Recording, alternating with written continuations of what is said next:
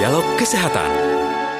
Seperti biasa kami hadirkan kembali dialog kesehatan. Kali ini akan mengangkat tema mengenai amuba di otak. Nah, Anda juga bisa bertanya nanti ya ke narasumber kami di 021 352 3172 atau di 021 386 2375 atau di 021 384 4545. Dan kami sudah bersama dengan Profesor Dr. Agnes Kurniawan, PSD, SP Parka, Departemen Parasitologi dari FKUI ya, karena dialog kesehatan ini kerjasama antara FKUI dan RRI. Profesor, selamat pagi. Selamat pagi. Pagi, Profesor Agnes. Bagaimana kabarnya, Profesor? Halo, Profesor?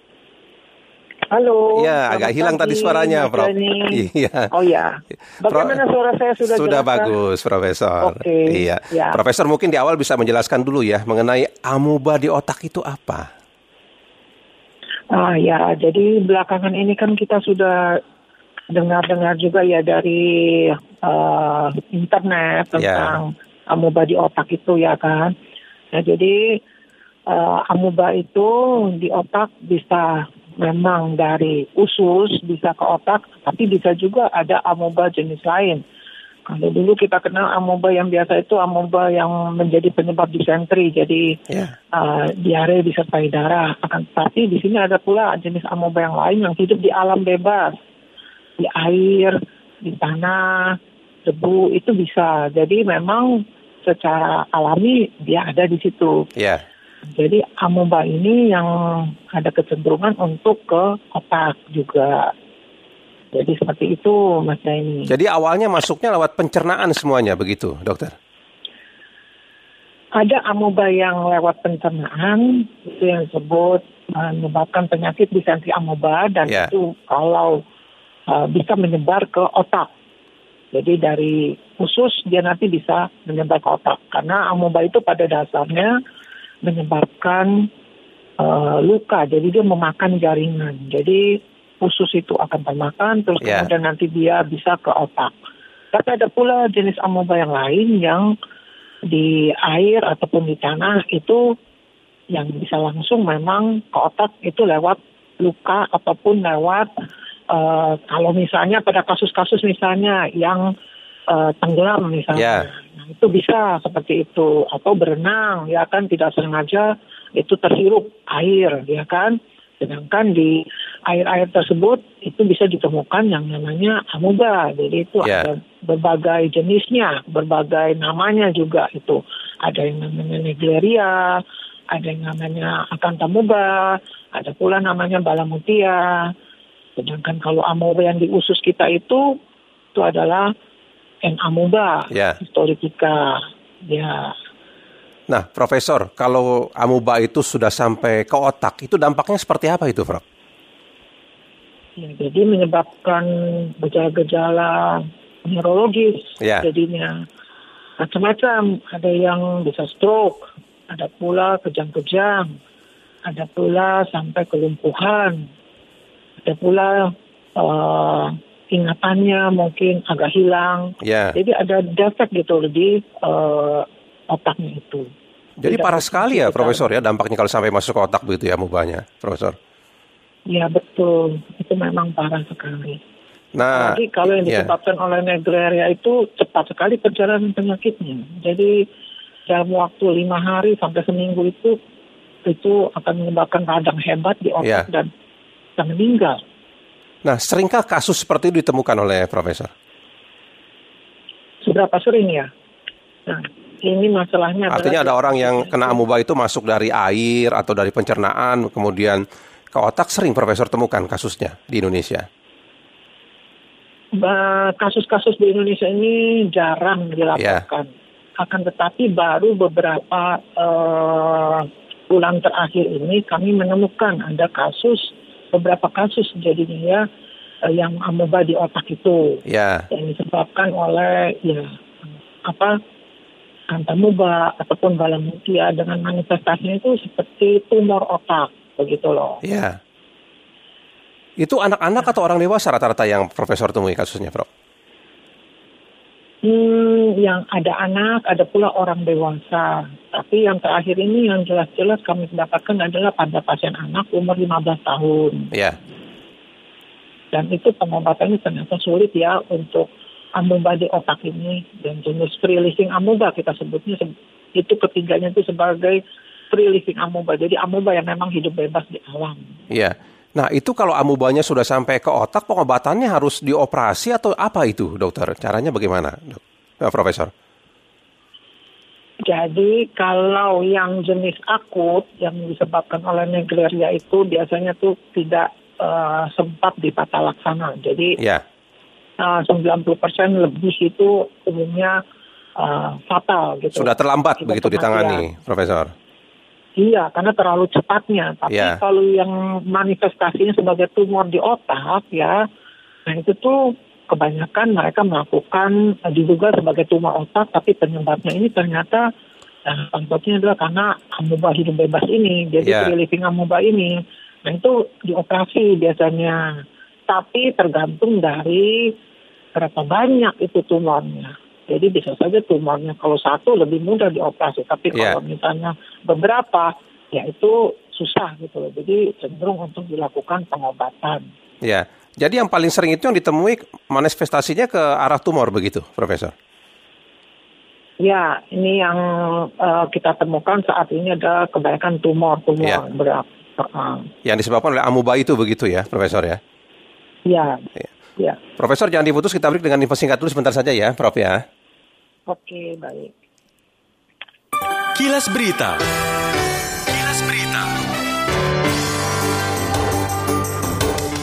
Badan Meteorologi, Klimatologi, dan Geofisika BMKG memperkirakan cuaca ekstrim masih berpotensi terjadi di sejumlah wilayah Jawa Tengah pada tanggal 17 hingga 19 Februari 2023. Disampaikan Kepala Kelompok Teknisi BMKG Stasiun Meteorologi Stamet Tulu, Tunggul Wulung, Cilacap Teguh Wardoyo yang menyebutkan bahwa berdasarkan data dari BMKG Stamet, Ahmad Yani Semarang, sejumlah wilayah Jawa Tengah yang berpotensi terjadi cuaca ekstrim pada hari Jumat ini meliputi Kabupaten Batang, Blora Boyolali, Demak, Jepara, Karanganyar, Kendal, Klaten, Kabupaten Kota Magelang, Kabupaten Kota Pekalongan, dan sejumlah daerah lainnya.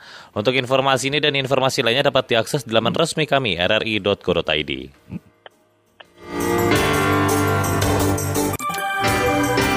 Kilas Berita.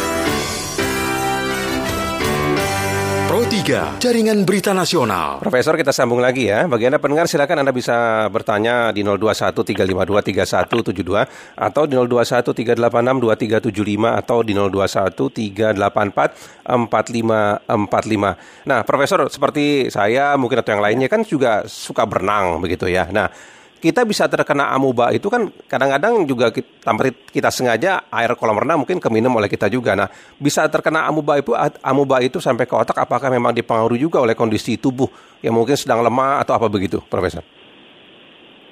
Ya, kalau kondisi tubuh lemah itu lebih uh, lebih mudah ya jadi yeah. terinfeksi dan manifestasi klinisnya, gejala klinisnya juga lebih cepat gitu loh lebih berat juga jadinya seperti itu. Jadi yeah. Akan tetapi bukan berarti kita jangan sampai uh, apa gara-gara ini kemudian kita tidak berenang ya. Yeah.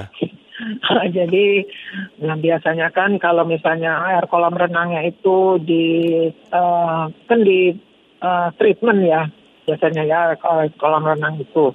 Nah itu biasanya tuh baik gitu loh. Yeah. Jadi kalau berenangnya itu kalau berenang di sungai, di laut ya kan, di, kemudian ataupun di yang suka main-main itu anak-anak suka banjir gitu. Ya. Itu bisa oh, itu yang berbahaya, Profesor ya.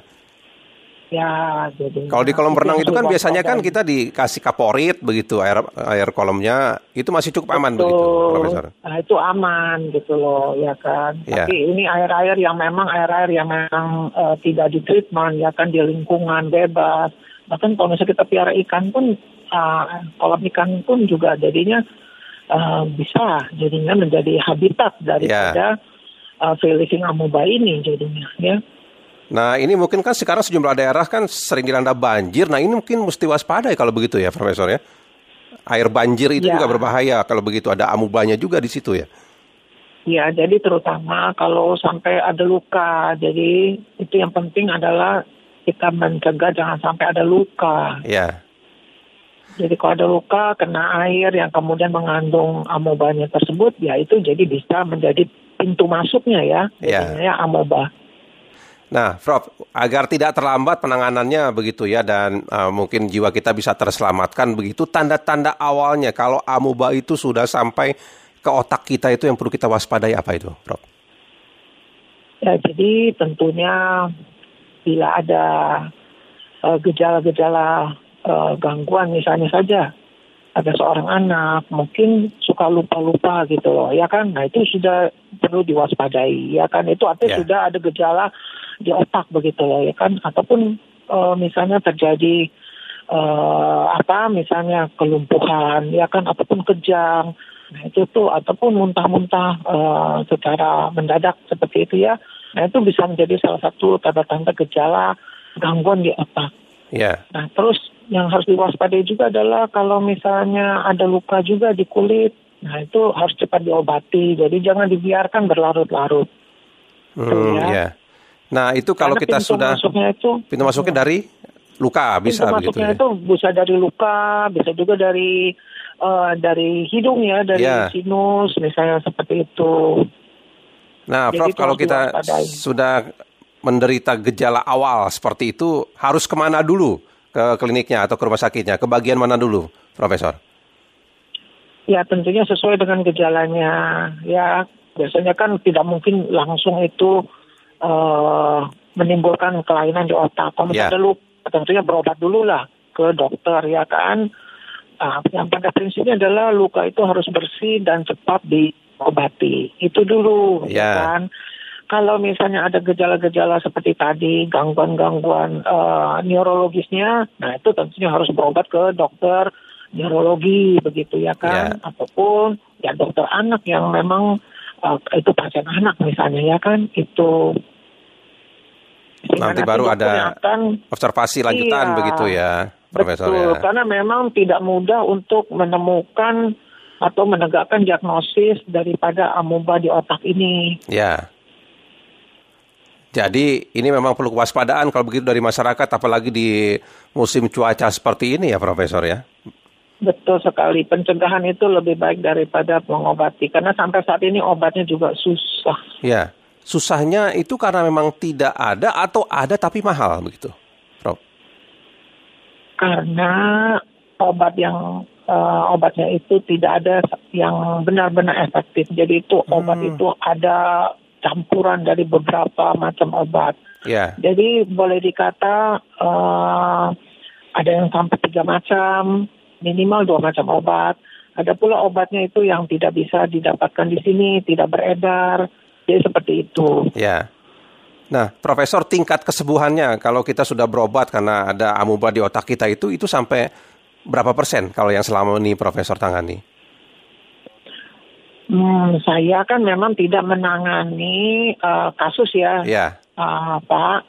Saya, eh, kami ini di sini di Laboratorium Parasitologi FKU ini menegakkan diagnosis. Diagnosisnya, Ya, jadi kalau ya. iya, jadi kalau misalnya dokter ya biasanya ini yang mengirimkan tuh dokter yang melakukan operasi di otak. ya, Mereka melakukan biopsi, kemudian mengirimkan jaringannya ke sini untuk diperiksa apakah ada kemungkinan ada parasit ataupun tumor gitu. ya, Nah, ini adalah uh, by accident gitu loh. Jadi secara uh, tidak langsung karena untuk menegakkan ini adalah suatu amuba di otak itu itu um, tidak mudah gitu loh. Pak. Karena gejalanya itu hanya kalau misalnya dilihat oh ya hanya sebagai tumor di otak ataupun gejalanya itu sebagai infeksi radang akut daripada uh, otak itu. Ya. Di mana radang akut di otak itu bisa juga karena virus, karena bakteri. Jadi itu masih belum terpikirkan gitu loh bahwa ternyata ada amuba ini yang bisa menyebabkan Ya. masalah radang otak yang akut. Ada juga menyebabkan tumor di otak. Jadi artinya bahwa di sini bahwa dokter yang menangani tersebut harus mungkin memikirkan juga ya Ya. adanya penyebab lain selain bakteri, virus ataupun tumor otak yang memang biasa gitu loh ya Ya. kan. Ataupun TBC yang memang uh, sering di otak juga begitu loh. Ya. Jadi uh, harus dipikirkan. Intinya memang sesuatu kalau sudah menyerang otak itu berbahaya, Profesor ya. dampaknya Betul. bisa permanen begitu ya, Prof? Ya, betul sekali. Iya. Pengobatannya juga kalau ini oh, pengobatannya tuh lama. Jadi Hmm. memang follow up-nya itu harus eh, ketat ya. Ya. Ya.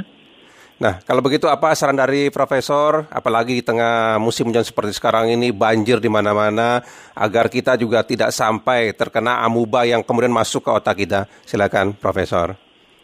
Ya, saran saya adalah bahwa untuk yang eh, suka yang namanya eh, berenang, ya kan, bermain-main di air, ya kan, kita harus waspada bahwa air itu eh, merupakan habitat ya bagi eh, amuba. Ya, Dan kemudian juga demikian juga kalau ada luka, jadi bahwa bukan saja di air tapi juga yang namanya tanah, debu itu bisa mengandung yang namanya amoeba. Jadi kalau misalnya ada luka cepat harus dibersihkan dan diobati dengan baik. Itu pada prinsipnya. Kalau misalnya ada gejala-gejala ya yang terkait dengan eh, gangguan di otak ya itu harus cepat segera ke dokter agar supaya bisa diperiksa dengan baik dan eh, didiagnosis dan diobati. Itu saja Pak. baik, Jadi, Profesor. Profesor, terima kasih banyak sudah bersama kami. Selamat pagi, Profesor. Sama-sama, Mas Jamie. Selamat pagi. Ya, tadi pendengar ya, narasumber kita Profesor Dr. Agnes Kurniawan, PhD, SP Parka, Departemen Parasitologi dari FKUI dalam dialog layanan kesehatan kerjasama FKUI dan RRI dengan tema amuba di otak. Dialog Kesehatan. Pro 3, Jaringan Berita Nasional.